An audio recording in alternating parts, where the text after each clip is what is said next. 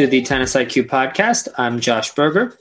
And I'm Brian Lomax. And our guest today is Jeff Greenwald. Jeff is an internationally recognized sports psychology consultant and licensed therapist. For over 20 years, he's been helping athletes and professionals around the world transform and take their performances and their lives to another level through his personal coaching, seminars, book, audio programs, and online courses. Frustrated with his own performance as a modestly ranked professional tennis player in his 20s, Jeff went on to earn master's degrees in clinical and sports psychology. During this process, he discovered the fundamental principles of athletic performance, which propelled him from a moderately successful tennis player to number one in the world in his age group with two ITF world titles. His best selling book, The Best Tennis of Your Life 50 Mental Strategies for Fearless Performance, is one that both Josh and I recommend to all our clients. In today's episode, we'll learn much more about fearless tennis, playing loose, and learning to choose where to direct your focus. We hope you enjoy this conversation with Jeff Greenwald. Hello, and welcome to the Tennis IQ podcast. Uh, so, today, for today's guests, we have Jeff Greenwald joining us. Now, I actually saw Jeff um, compete a little bit when he was uh, playing in the KPSF Challenger tournament in 2018 when I was working up in the Bay Area in uh, San Francisco and Marin, and he was um, competing in our Challenger tournament. And then we actually connected last year at the uh, the AASP National Conference um, up in Portland. And uh, yeah, really excited for you to uh, to join us today on the Tennis IQ podcast. Happy to be here, Josh. Brian, thank you. So I think uh, why don't we why don't we start from the beginning and you uh, if you could just tell us a little bit about how how you got involved in the sport of tennis.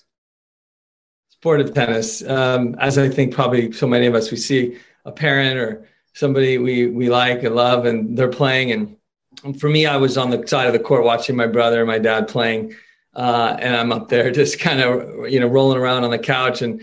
I'm like, well, why, why can't I get out there? That looks like fun. And I started playing and by you know but i was still playing other sports and at uh, you know i was playing baseball i was skiing and even football and so forth. But i at 12 i said i want to be a professional tennis player. So i was at a, a camp ron holmberg camp uh, there near you guys not too far in connecticut kent connecticut. And i yeah at the end of that i said i want to be a pro. Parents uh, picked me up and and three weeks later i was on an airplane down to the bollettieri academy living in a motel with 60 other kids from around the world. So it, it started once i said i want to do this thing they they went after it well that's pretty cool and, and i think do you have a blog post about that jeff on your site uh, maybe about being there and seeing your parents leave and mm-hmm. that, yeah i do how actually. that felt no, no, that's true. I do. That's something about loneliness. I think I yeah. talked about the loneliness to fearlessness. Uh, but yeah, the feeling at 12 to, to see my mom drive away and, and just uh, be, be there, you know, my son's 12 and a quarter now. And I can't imagine him being in 3000 miles away, you know, and doing his own laundry and the whole thing. And so it was, it was young. Um, and, uh, I, I got to see a lot of great players early, you know, yeah, but yeah. I imagine that experience also helped build some resilience in you. You know, there's a book uh, out this year called uh, "The Best: How Elite Athletes Are Made," and one of the common threads of elite athletes is early adversity in their lives, whether it was in sport or in something else, but that actually helped them um, really excel within their sport later on that they were able to handle those things better than say the ones maybe who weren't quite as elite or, or didn't make it. I'm just wondering if you felt like that may have been part of why you succeeded. It's a great, great point, and and you know um, I do uh, uh, believe that Bollettieri in particular, being there with so many good players, being on the back courts, fighting it out. I call it Lord of the Flies. You know, it's survival of the fittest uh, at its finest. I mean, you you you lose a set, you're going to be invariably moved down a court. And I was writing about it recently, actually. Your identity as a player and other people perceiving you as you know this good or that good, and and so those sets, uh, which is hard to replicate, right? Players, the distinction between matches and practice is so is so different. Um, but at, at the academy, uh, practice on the backcourts was you you were fighting for your life. It felt like a lot of times. So I do think that that uh, inspired me, motivated me, drove me uh, in a lot of ways, um, for sure. And and the research does show that that going through some you know uh, adversity, some even really traumatic sometimes uh, situations can make us better. We have to push that much harder to overcome it, and it does help us in the end. So yeah, good good point. Yeah, yeah, that's interesting. Yeah. So after that, then I think you correct me if I'm wrong. Continued on to University of California or Santa Barbara. And, I went to Auburn University actually for oh, one first? year. Okay. Uh, with uh, Hugh Thompson was the coach then, an Australian. He actually still plays on the senior tour, does very well. I played there for one year, um, and it was they were actually, I believe, uh, yeah, eight in the country when I went there. We ended up being twenty in the country, but it just wasn't for me. The it wasn't, or it just wasn't disciplined enough. And I, I had a friend who who said California is pretty nice, Jeff. UC Santa Barbara in particular for lots of reasons. Um, a beach I, I, I love uh, as well, and uh, so I, I made the the concerted effort to to directly uh, move to to UC Santa Barbara, which was wonderful. Three years there, so yeah, very cool. And how uh, how how did that experience um, at, at UC Santa Barbara lead you to to that next step in your journey? Um, playing playing on the tour? So I happened to, you know, my senior year, I, I really wasn't thinking at that point, certainly junior year, I didn't have a good junior year, but I started playing really, really well my senior year and um, beating, you know, I was up in one of my classic matches, up a set in 4 1 against the number one guy in the country at the time, Buff Farrow at UCLA. And, um, and I lost that match. That may have may have triggered me to move into sports psychology. I it, it, one of those matches that, that you know we all have plenty of those to talk about. But um, but that that you know playing uh, well that year and um, I felt like I wanted to uh, give the Pro Tour a run and see what what I could do. And just I still loved the game. I was playing better actually as I got older, older, and um, and so yeah. And then I played for a couple years on the tour, but. Uh, uh, even then through college through pro and i think the, the point i'd love to make to, to folks is just how much better you can get when you you know a as you age and mature and get smarter but then how to do that and how to do it quicker. So it took me a while. It wasn't until i stopped the pro tour and went into playing in germany that i realized oh there's a there's a big difference between how i was competing before and how one can compete or approach competition. So that was a huge transition from college. Yeah, and I think I, I you know I feel like my story is a little bit in parallel with that because it wasn't until my 30s that I sort of really figured out that I wanted I still wanted to get better, wanted the second half of my career to be better. Mm-hmm. Um, and and as I was telling you off air, you know that's when I came across your CD, Fearless Tennis, and you know Fearless is obviously a word that you use a lot mm-hmm. in your work. Um, but that that CD was really significant for me in in driving some of the best results and rankings that I had in the you know in the early 2000s. And I remember, you know, the thing I really remember from it was the idea of focusing on the process. That was repeated a lot on mm. the, on the CD, and as, as a helpful way of trying to be more fearless, right? Getting your mm. attention on something else. And mm. And as I said, I didn't exactly know what the process was at the time. Yeah. Um, right. And I think as you know, I've gotten into sports psychology work. It's one of my challenges has been, all right, how do I cut down that time that it took me to figure out what it was, you know, and help bring people along a little bit faster on, on what mm-hmm. that you know, is. And so, um, mm-hmm. tell me a little bit more about like why fearless. How did you come to that word and realization that it was such a become? I think you can tell me if I'm wrong, but it's become a kind of a cornerstone of your work. Yeah, I would say so. Um, you know, and of course, as you continue to do this kind of work and go deeper into the trenches, you find nuances in in which you know it's sort of it's it's a lot of it is feel the fear and do it anyway. I mean, certainly there are matches and times where uh, you actually do you do have some fear, right? Yeah. Um, so the fearlessness is about being committed to something other than just as you were talking about just the fact that you know you want to win everybody does right?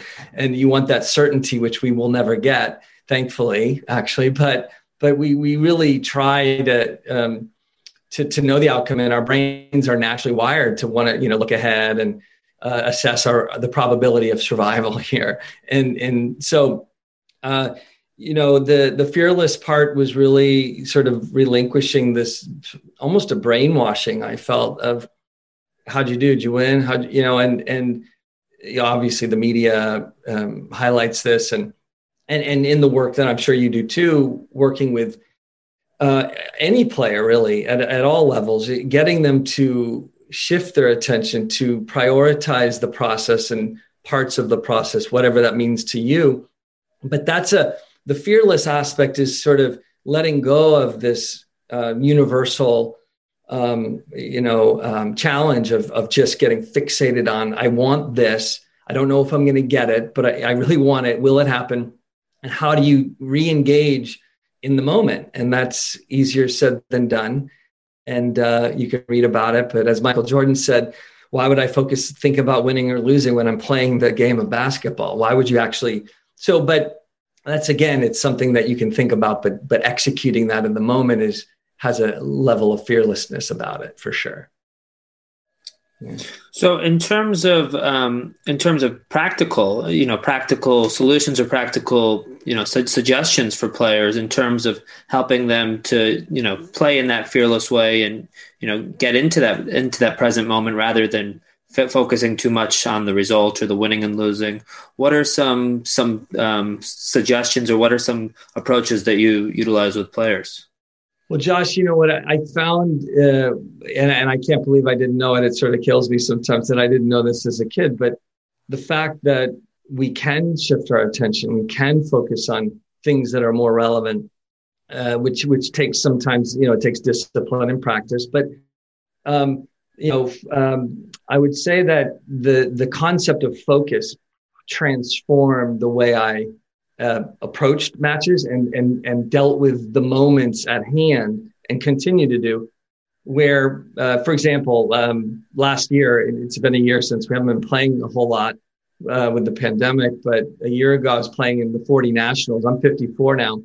I was in the semifinals against uh, Francisco Clavet, who was 17 in the world, wins over Federer and Agassi and so forth. And um, I'm down. Uh, I'm down. Let's see, 2 30 love, I believe. Uh, and I had a moment where I thought, you might get bageled here. You might lose six up. You know, the scoreboard popped up in my mind. And, and, you know, years ago, playing that guy and the player at UCLA, for example, I, I would have lost that. It would have been a freight train going the wrong direction. But I, I I stood back from that, recognized it was just a thought, let it pass, refocused my attention in this case on my forehand, my strength to use my forehand more to loosen up and commit to that. I was a little bit tighter than I needed to be for sure. Loosened up using my forehand. Uh, and I came back on 176. You know, I won that set. I would have definitely, you know, earlier days lost that. So what did I do? In the moment, I had my focus. I was aware of that thought. I didn't panic because I had that thought. I was able to shift my attention internally and then actually externally to my targets and my strategy. I was able to move into a tactical mindset, not get trapped in the nerves, for example. So the, all of the so what I'm saying is, I guess, the ability to focus, training your focus, moving from internal to external, et cetera, is truly like opening up a, a, a door to a whole new experience when you play. Yeah.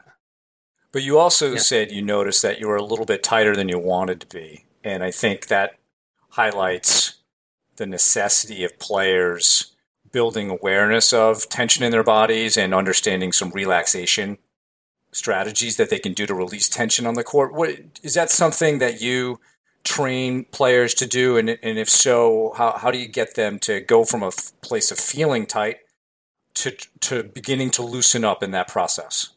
Yeah. Well, now we're into the, we're, we're putting our finger on the pulse here, right? And, and the, this this universal again experience of being tight, playing it safe, which is what happened to me playing juniors and even uh, through college and professionally, playing safer than I would have liked. You know, choosing to roll the ball, ball back a bit, you know, getting it in, hoping, hoping they the opponent would miss, right?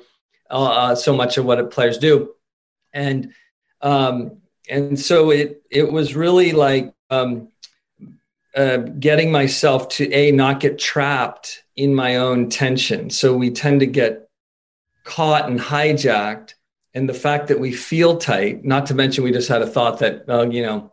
You're going to lose to this guy. He's got a lower UTR that'll look bad. What's dad going to say? You know that aside, but that's probably what got you tight in the first place. But um, but then now you're tight. I mean, you feel physically tight. You've got nerves, uh, you know, and that's going to vary a little bit depending on the player and the temperament and, the, and, and so forth. But um, you know, most of us get trapped, and then vision gets really narrow, and we're in that fight or flight state, right? And the natural thing to do is to is to just get the ball back. You know, hope for the best.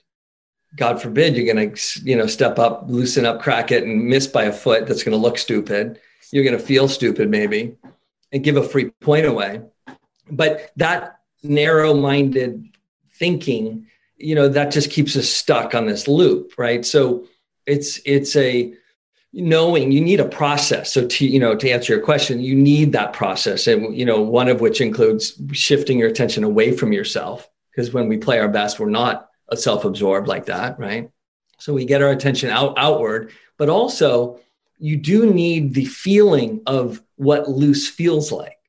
You need to be able to call it up. You need to be able to visualize that.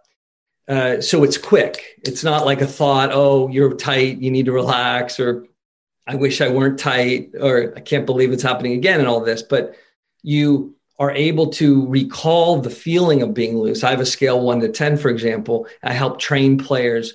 What does it feel like to be at a three or a four, which is loose? I see Federer at a three, Rafa at a five and a half, whatever. But you know, what does it feel like to be loose for you? What kind of shots are you hitting when you're loose? What, let's contrast tight and loose. Progressive muscle relaxation is a good one. Tense and release, you probably know. So there's a lot of the techniques are the easy part, really. It's helping players, you know, do them, feel them, you know, remember to and believe in accessing them in the moment, wanting that, valuing that over and above. I just want this point. It's it's three, two, 30 all. Like this is a big point. I need this one. It's like you got to let go again of that and and and then utilize your process. Yeah. You're right in the this is sort of the wheelhouse, right, of fearless tennis. So you're, you know, I I could go all day on this sort of this moment, if you will, that's so common for so many players. Yeah, and I think uh, you know when I talk about it, I sometimes you get pushback from players because like uh, you know nah, it's got to be technical or it's got to be I got to change my tactics, and it's very often no, sorry, that's really not what you need to do. Yeah, it's a it's a it's a balance, right? And you know, in this course I did getting tight with Craig O'Shaughnessy, who has been doing amazing work, right, with statistics and yeah. All we need is the fifty-two percent uh, you know, we don't need. I as a kid, I thought I needed to win every point. If, and if, I think most players feel like they they want to win. Everybody wants to win every point.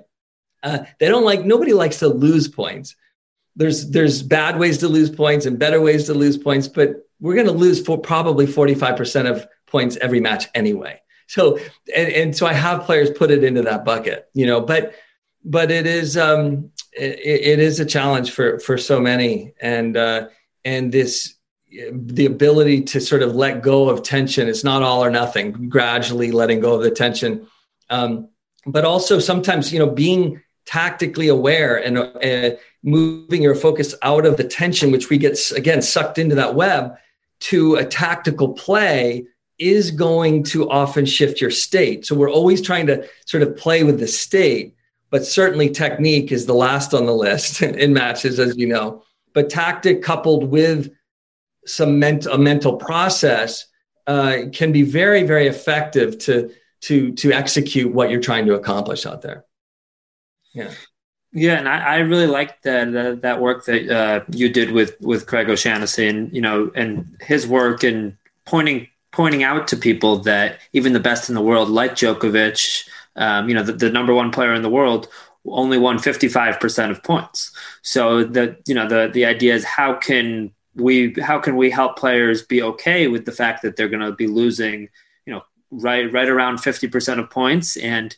um, to me a, a, big part of it is how do we use that time in between points to best set ourselves up for that next point? So if you lost that previous point or if you made an unforced error or double fault whatever it is how can we put that behind us and move on to that next point with the best possible mindset? How do you um, what, what what is your approach to to helping players with that that process?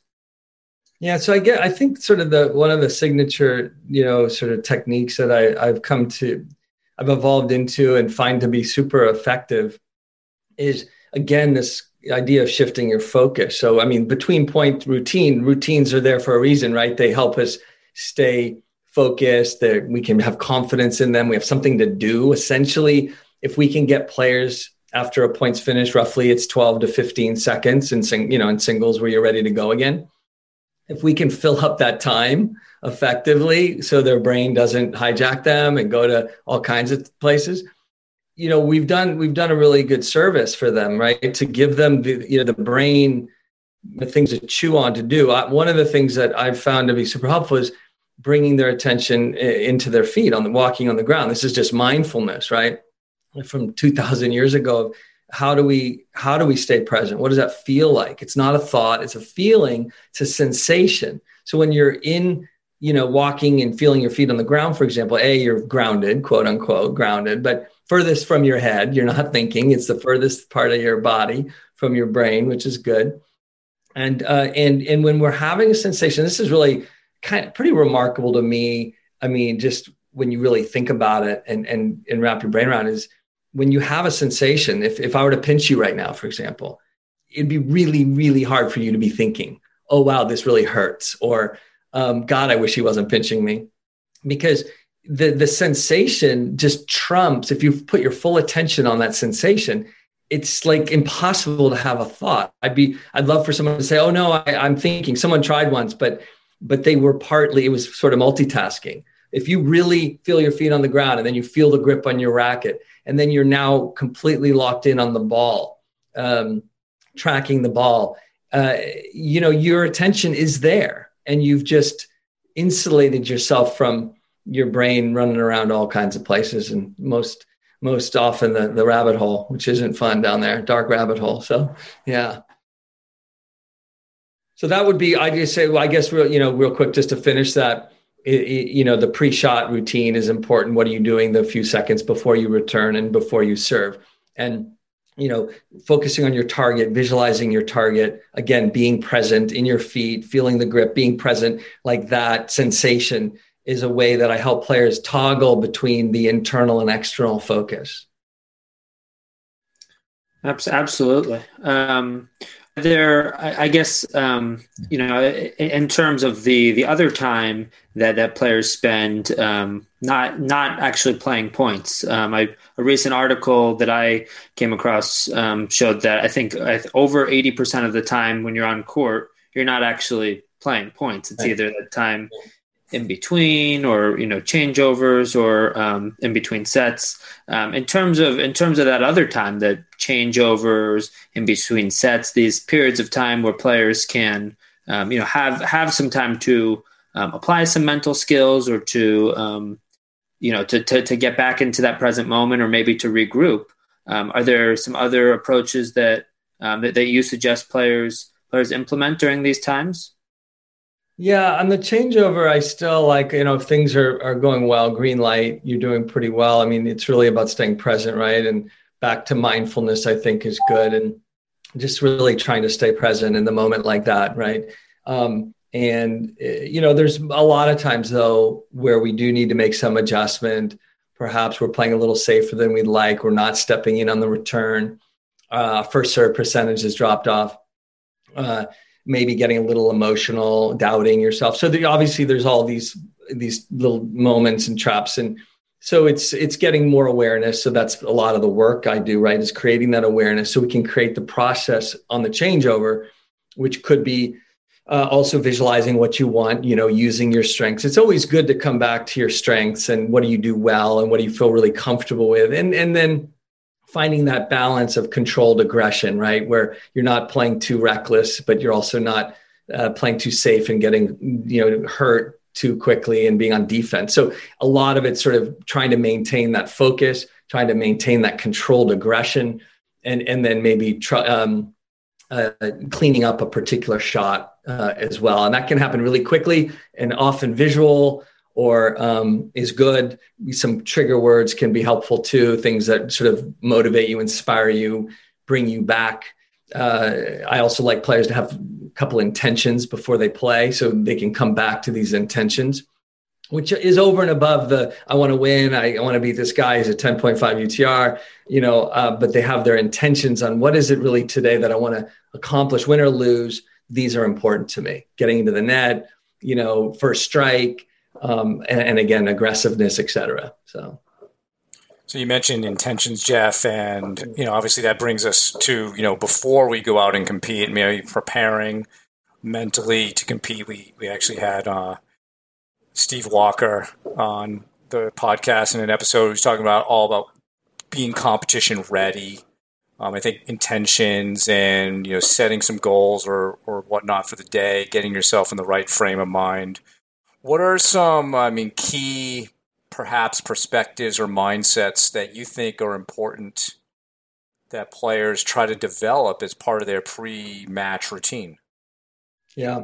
Yeah. So, of course, this varies to some degree based on the players and their uh, optimal, you know, energy arousal, what they like. You know, they need to be calmer or more pumped up, and how much pump up can they handle or want. But, um, you know, I I really um, I, I like uh, music personally. I, I go Guns N' Roses, same same tracks. You know, when I play, it's it kind of locks me in, um, uh, and so so that's some, something that just sort of puts you in that state. We're all we're all trying to find, or we ought to find, try to find that state that helps you, of course, play at your best. I mean, that's what this is uh, to me all about how well can you play today? How how can you push the envelope in, these areas and play? You know winning is a, a given. You want to win of course but what's going to help you feel satisfied with your your game today and um, in this tournament? So uh, I, getting clear on those those intentions are really really grounding really helpful um, because it sort of supersedes the the seeds and people what people will say and before the match or after and all this stuff but um, I, um, uh, for me in particular, being loose was really transformative. So I talked about focus. I mean, that was just, it opened the door that we have a choice over where we put our focus. But then that I then can also choose how loose I want to be. Really? Wow. Like that was a completely another dimension of, so I'm visualizing basically being loose and ripping with my forehand, using my strength loose. And if I play loose in that match, I'm happy, right? So, so like that's my mission. And I know what loose feels like. I know it's a commitment. I know it's giving myself permission to be loose. There's a lot of aspects, but once you lock in and that truly is your your intention, uh, it gets pretty fun to see how loose can you play today. I mean, that's sort of how in the last decade for me, easily or more has been the fun part like how loose can i play and that's worked out really well you know yeah that reminds me of um it's not tennis related but golf related um and i don't know if you guys have heard of uh uh, Lynn Marriott and Pia Nielsen, they run a program in Arizona, Vision 54. And they talk a lot about what you just said, Jeff, but actually training that way. So play as loose as you can. Now also go play a hole as tight as you can. Right, exactly. So that you can find those extremes. Play as slow as you can, play as fast as you can, so yeah. you find the right tempo. Exactly. Um, then also try different balances. So try hitting with all your weight on your back foot or mm-hmm. on your front foot and mm-hmm. then being centered. It's a really good way to help people sort of create awareness on the extremes and then maybe find that Goldilocks zone for yeah. them. Yes. Um, and then just, you know, that's why, and Josh and I have talked about this in other areas. So it's can often be really helpful to read about other sports and what they're doing. Mm-hmm. Mm-hmm. And, and, and bring some of those concepts to, to, to, to tennis. I'm just curious, you know, your thoughts on that, and, and maybe if there are other maybe sports that you've borrowed from that you've brought to tennis. Yeah, no, it's a great, great point. You know, again, that contrast effect, Brian, where your you know the awareness physically sensation of of tight and loose yeah. which is why i have the dials you know in my course actually online course has three dials so i teach focus dial loose dial and intensity dial it sort of occurred to me it hit me as i was playing really well and i'm uh, you know, a, a, transformed player, you know, from from when I was younger. You know, I still feel like at 54, I would beat myself in college, even on the pro tour, actually, which is, I, I, I sometimes hesitate to say it, but I really believe it um, because of the state that I'm able to access. You know, and uh, and and knowing the the difference in that regard, so that you know those dials are really helpful to to modulate. Where do you uh, feel the loosest, and can you go from a seven to a five? You don't need to go to a two. So in a match, it just needs to be a notch, and you get some momentum and feel a little more in control. So just even one notch, seven to a six, six to a five, kind of thing, makes a big difference. Um, so that that's really interesting what you were saying.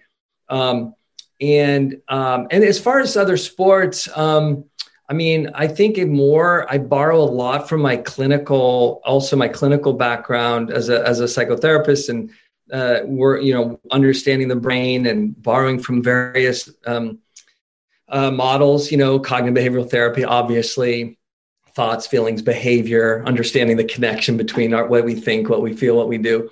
But now, and also then, you know, ACT, which is acceptance commitment therapy of of accepting the tension, accepting the fact that you just got a bad line call.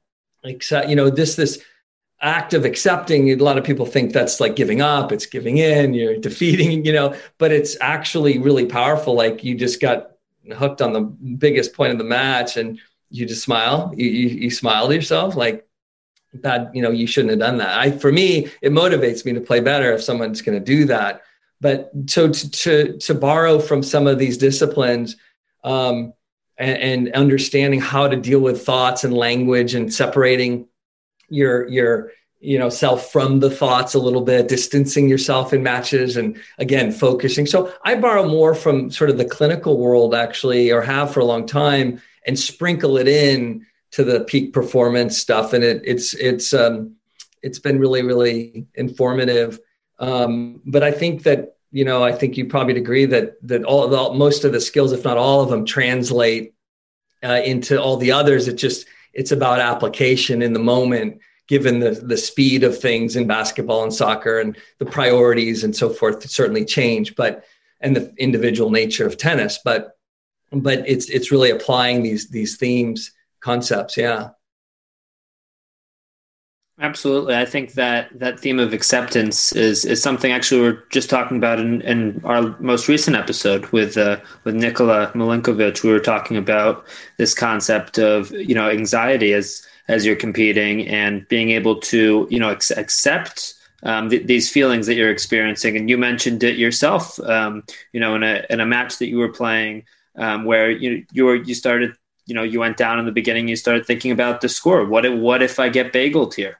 But just being able to accept that thought as as a thought itself and not you know take ownership over it not not identifying with that thought um, but just accepting it acknowledging and the feeling too right? Yep. and, and, because the feeling comes quickly. You have a th- thought feeling and then it's like okay here you are in three seconds right?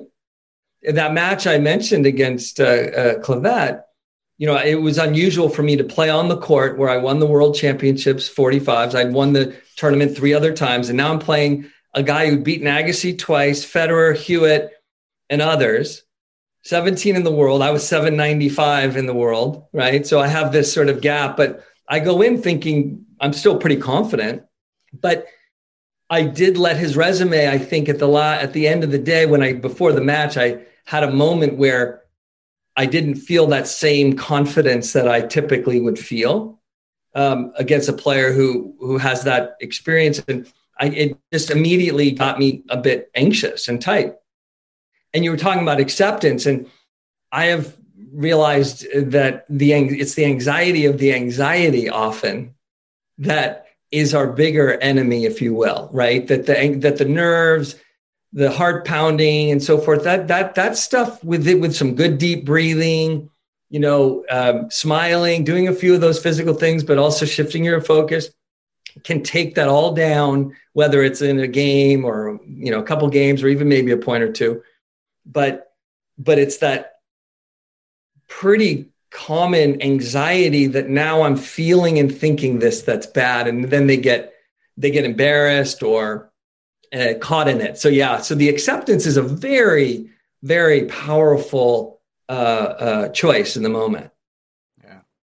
yeah. I feel like another aspect of your work, Jeff, that I've I've read about and, and I've used. We haven't brought it up yet, um, but it maybe goes a little bit like acceptance is gratitude.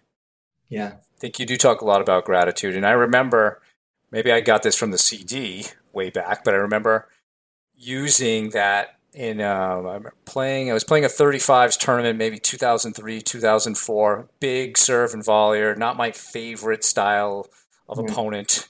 Yeah. And I was having a really hard time breaking him, and I got a break point, and I used gratitude in that moment just to kind of change it away from pressure, like I have to win this point.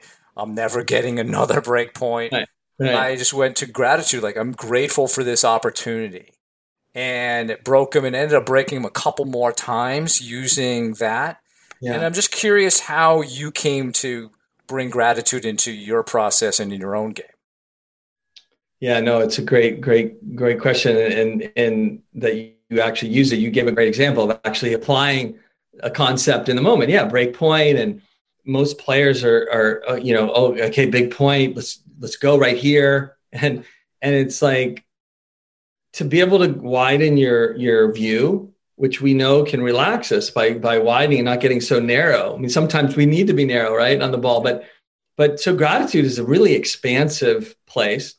It's not normal. It is not normal for us as a species to be grateful because if we had been grateful 5000 years ago whatever that is uh, coming out of the cave feeling really good about yourself and you come out you would not last very long back in the day. So so gratitude is something that's i think been it's a newer concept. It's coming on blazing the trails now more more with mindfulness as well.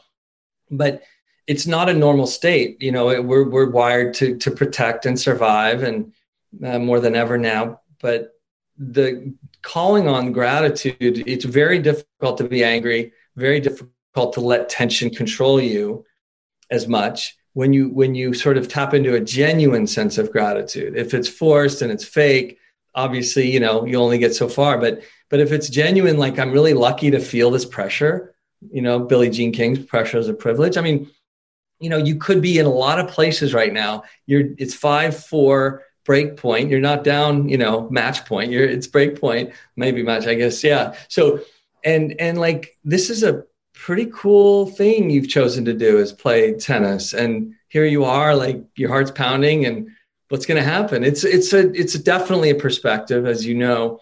I think um, gratitude's been wired into me early in terms of i just used to be extremely aware of you know not to get too philosophical but the fragility of life of how we're really uh again now more than ever but just it's temporary. And like uh, if you win this tournament in 24 hours, you're going to be thinking about the next one, or you know, uh, it's it, things don't last like that. And that, but I think the way you compete, the how loose were you, how aggressive were you, were you committed, were you all in, did you really go for it? And these are the things that I think matter. But I've always been just really aware of um, you know uh, the good fortune and and to be more specific just because it's it's interesting anecdote. It was really Christopher Reeve, Superman, back when I was 30 years old. This was right before I did Fearless Tennis.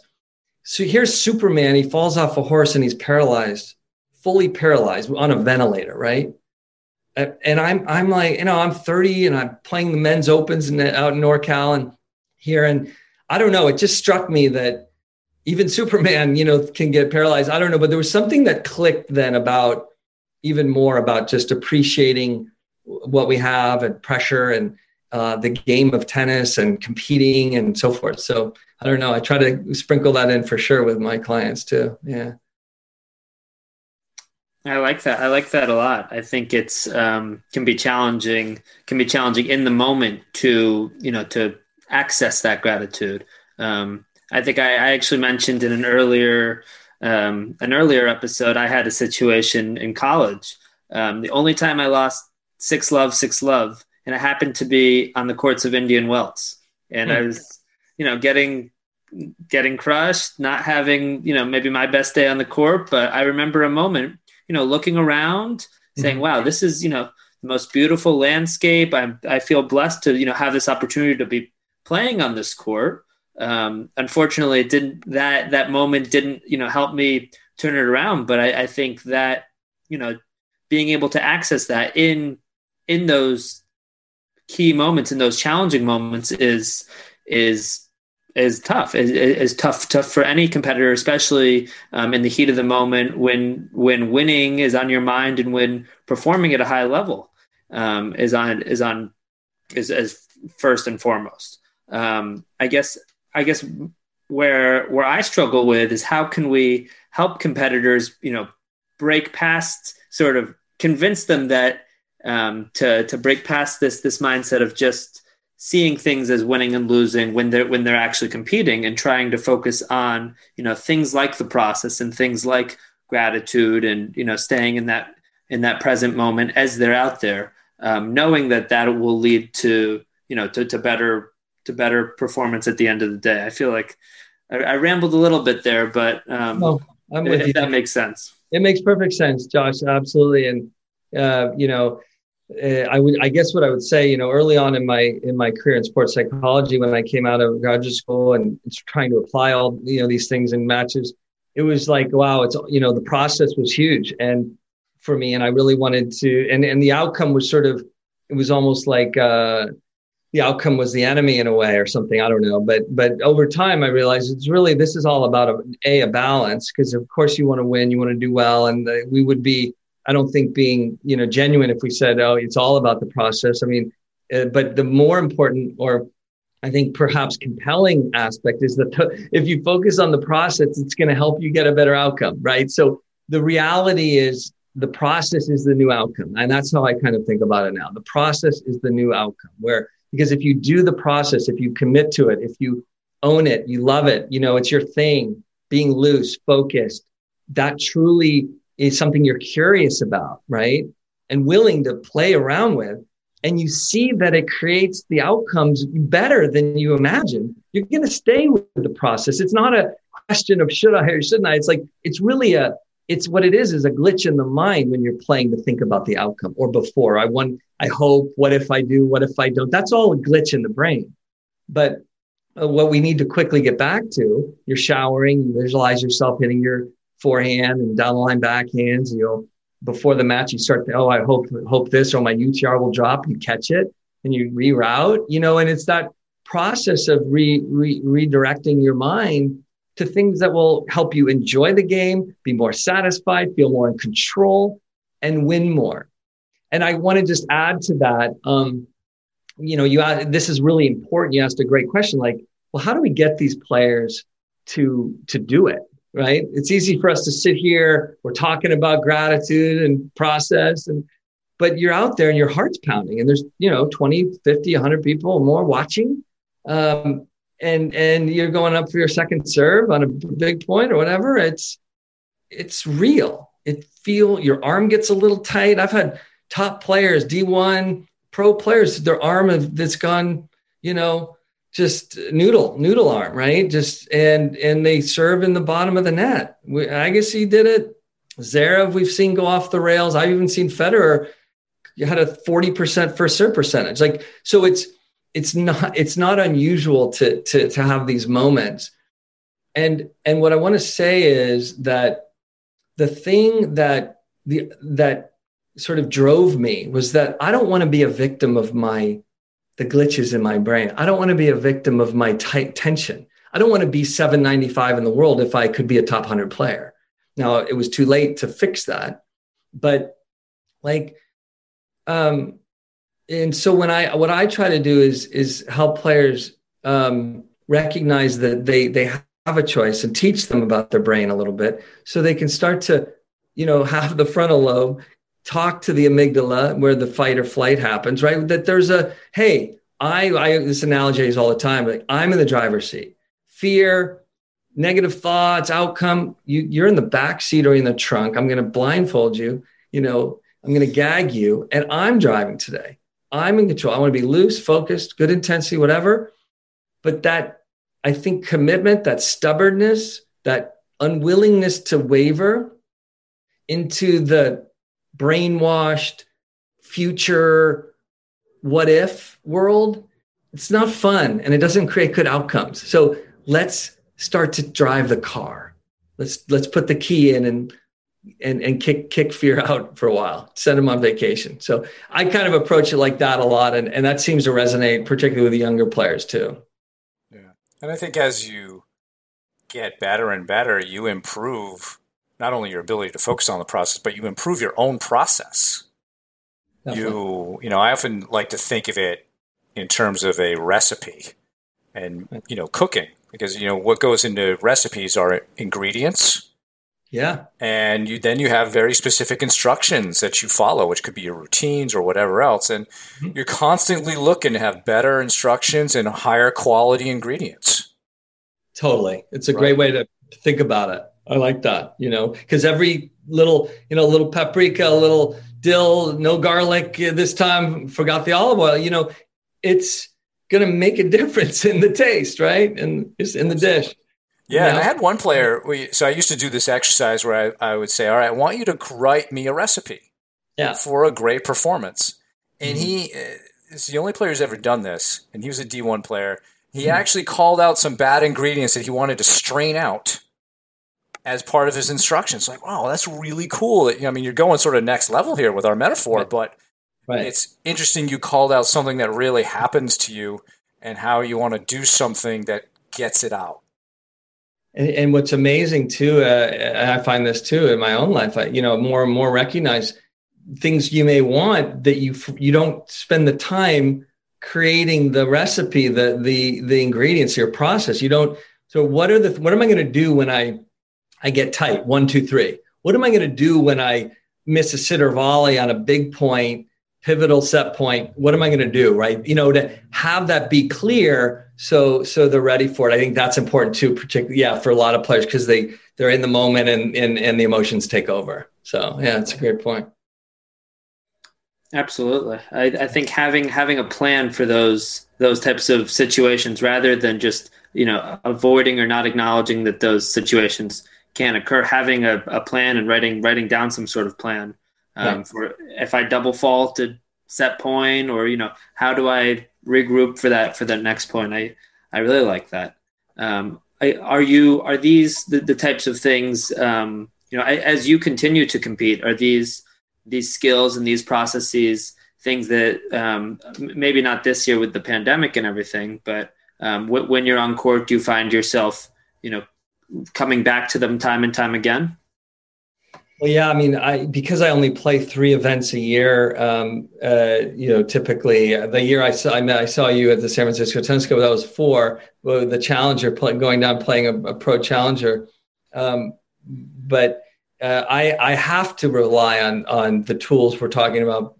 Uh, I'll go into a tournament, haven't played, you know, maybe for four months. Um, even a, believe it or not, maybe played a set. I don't even play sets before tournaments much. Personally I, that's just i have a lot of mileage now at this point and it's really you know when you are loose and focused uh, you know sets get you in a groove they give you confidence and you know you're and, and certainly it's good, really important to do for for most players. And uh, but i find that the the dials that that if you're really dialed in and doing the executing these these skills and pretty good at it i mean it's like you're you've been playing it's you don't feel like you haven't played or you don't have the confidence because you're confident in your toolkit, your process.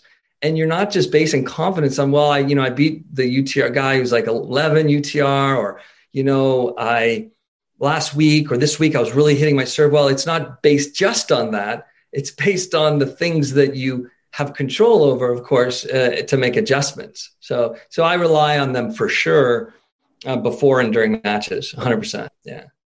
And then your experience as a competitor also i'm sure helps you identify with your clients. Yeah.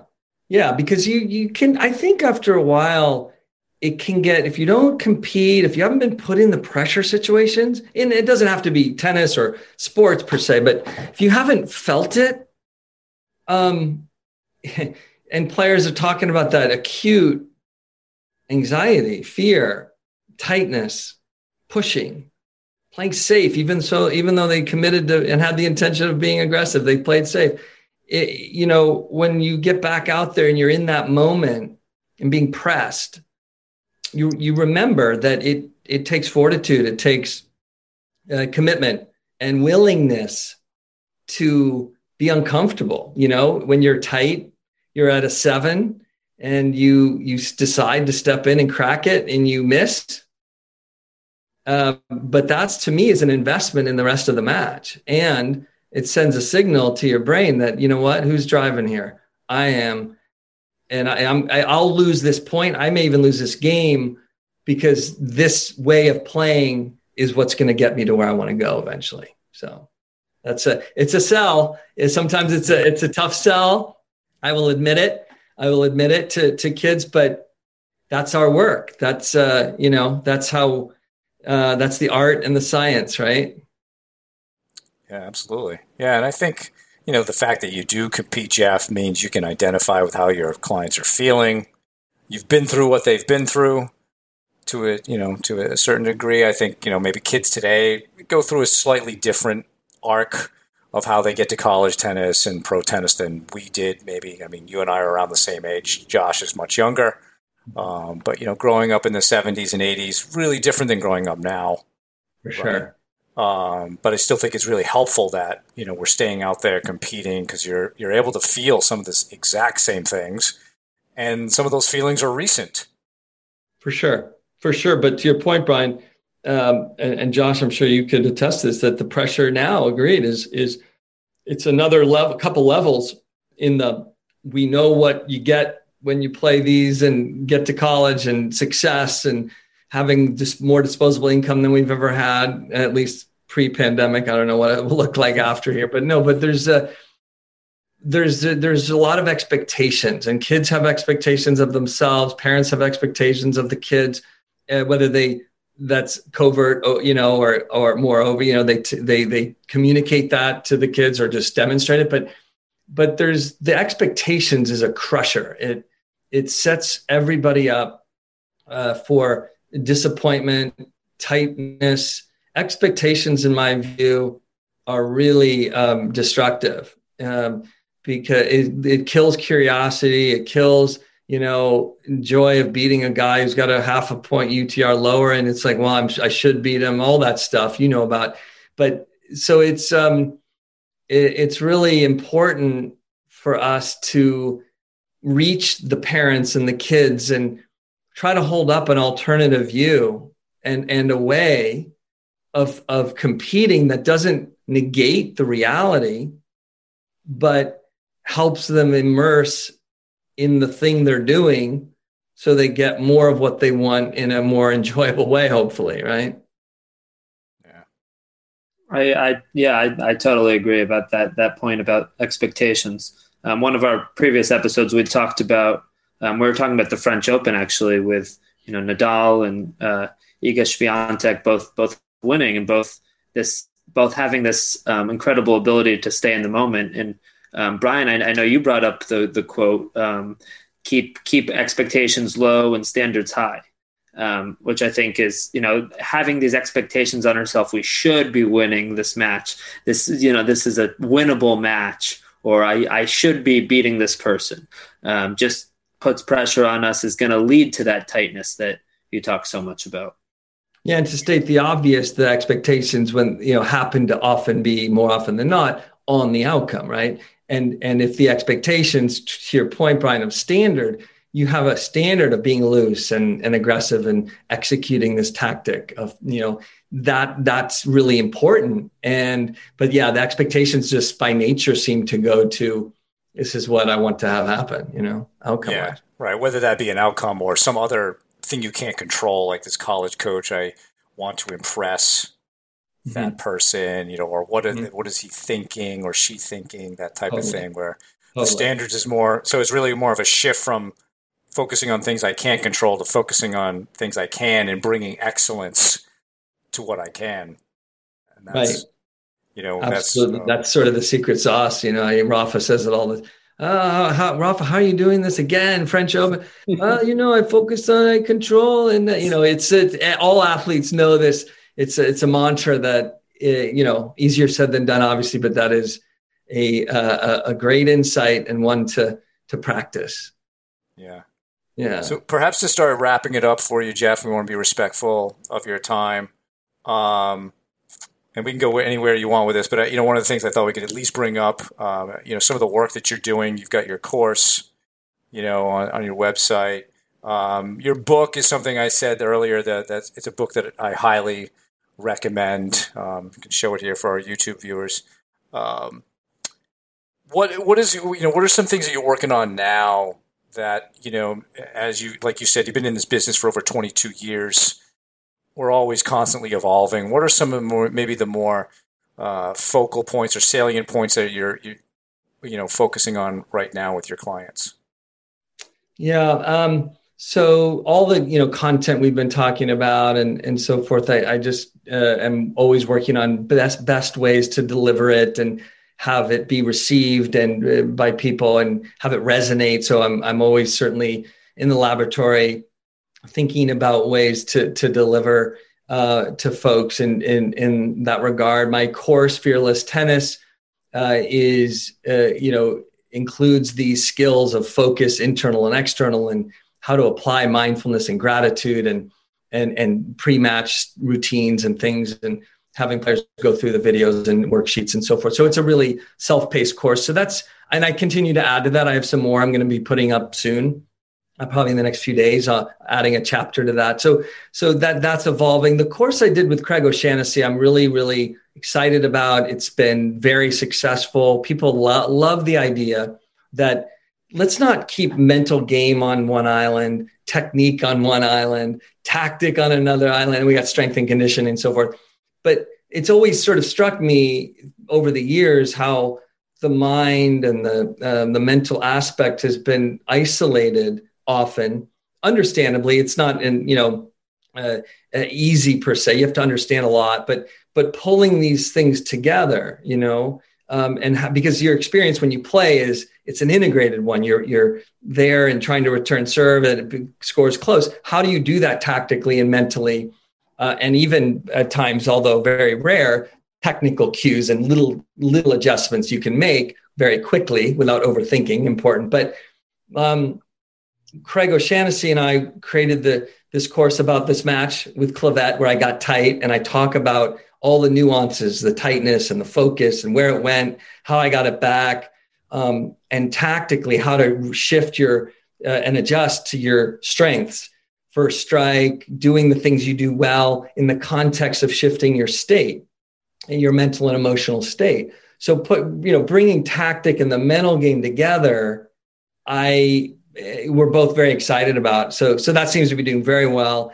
Um, and and so yeah, I think that's those are some of the things I'm doing. I'm I'm looking forward to doing some more speaking and writing uh, as time goes on, and after hopefully we get out of the pandemic here. Uh, with six months and we're all vaccinated and we can gradually get ourselves back to a you know something we had before which uh, speaking of gratitude i'm sure we're all going to feel uh, a renewed sense, if not, if we didn't have it before, gratitude of, and of course, tennis we still can play, um, and that's been amazing for people, including myself, to play tennis. What a great sport for for a pandemic where you can be seventy feet away, right? So, so that's a, a gift, I think, for us. For sure. Well, Jeff, yeah. thank you so much for coming on yeah. and, and speaking with Josh and I about your experiences, your your background. It's been really a cool conversation, and I I'm, I'm sure everybody learned a lot. I know I did. Know, it's great to connect with you guys, and um, let's let's continue the conversation. I think we learn from one another, and uh, great to to be here. Thanks for having me, guys. Josh, that was a, another great conversation on our podcast there, and uh, I mean Jeff is a not only a fantastic player, but a fantastic sports psychology professional. I think the thing that I, I want to really highlight for our listeners is is that whole idea of being able to play fearless tennis, and and really a lot of that coming through your ability to be loose and commit to being loose, choosing to to be loose. We're so often tight, and we get you know he mentioned how we kind of get stuck in this cycle of of staying tight, even though we don't want to be tight. Um, and I think it's so important that we try in practice to play as loose as we can. You know, and he mentioned progressive muscle relaxation as a way of, of maybe getting there on the court. Um, and as a player who himself has struggled with tightness on the court, it really resonates with me that that you know we need to do this in order to find our best performance. And so uh, I really like that aspect of what of what we discussed. What what was you know maybe a a point of emphasis that you wanted wanted to um, bring to the audience? Yeah, I mean, I would agree. I think that um, that experience of, of feeling tight um, while while competing is is probably something that most most, if not all, tennis players have have gone through. So I think um, his perspective there and his his guidance was was definitely definitely really helpful. Um, I would say my biggest takeaway was actually him talking about how to spend time in between points and uh, developing a routine for in between points, um, particularly this concept of um, tying in mindfulness um, in, into that uh, in between point uh, routine, um, particularly trying to feel your feet on the ground um, and you know really get that tactile sense that um, that sense of, of, feeling you know of, of really actually feeling your feet on the ground. Or feet are you know always on the ground or you know it's when we're playing but how often do we really notice it? So um, ha- incorporating that in the um, in the routine and between points and being able to you know to, to choose our thoughts um, and to redirect our focus from internal to external. So if we're um, you know if we're upset about the, the previous point being able to redirect our thoughts onto something like our feet or or like uh, like our strategy going into that uh, following point um, well, that's our show for today. Um, once again, many th- many thanks to Jeff Greenwald for being our guest, and thank you for listening. For more on today's show, please check out the show notes. If you have any feedback or questions, please send us an email at tennisiqpodcast at gmail.com. And you can also use the Twitter hashtag tennisiq. Um, additionally, please subscribe to the show on your platform of choice, including YouTube, so that you can be notified of new episodes. And you can also check us out on Instagram. Thanks again, and we'll talk to you soon in our next episode.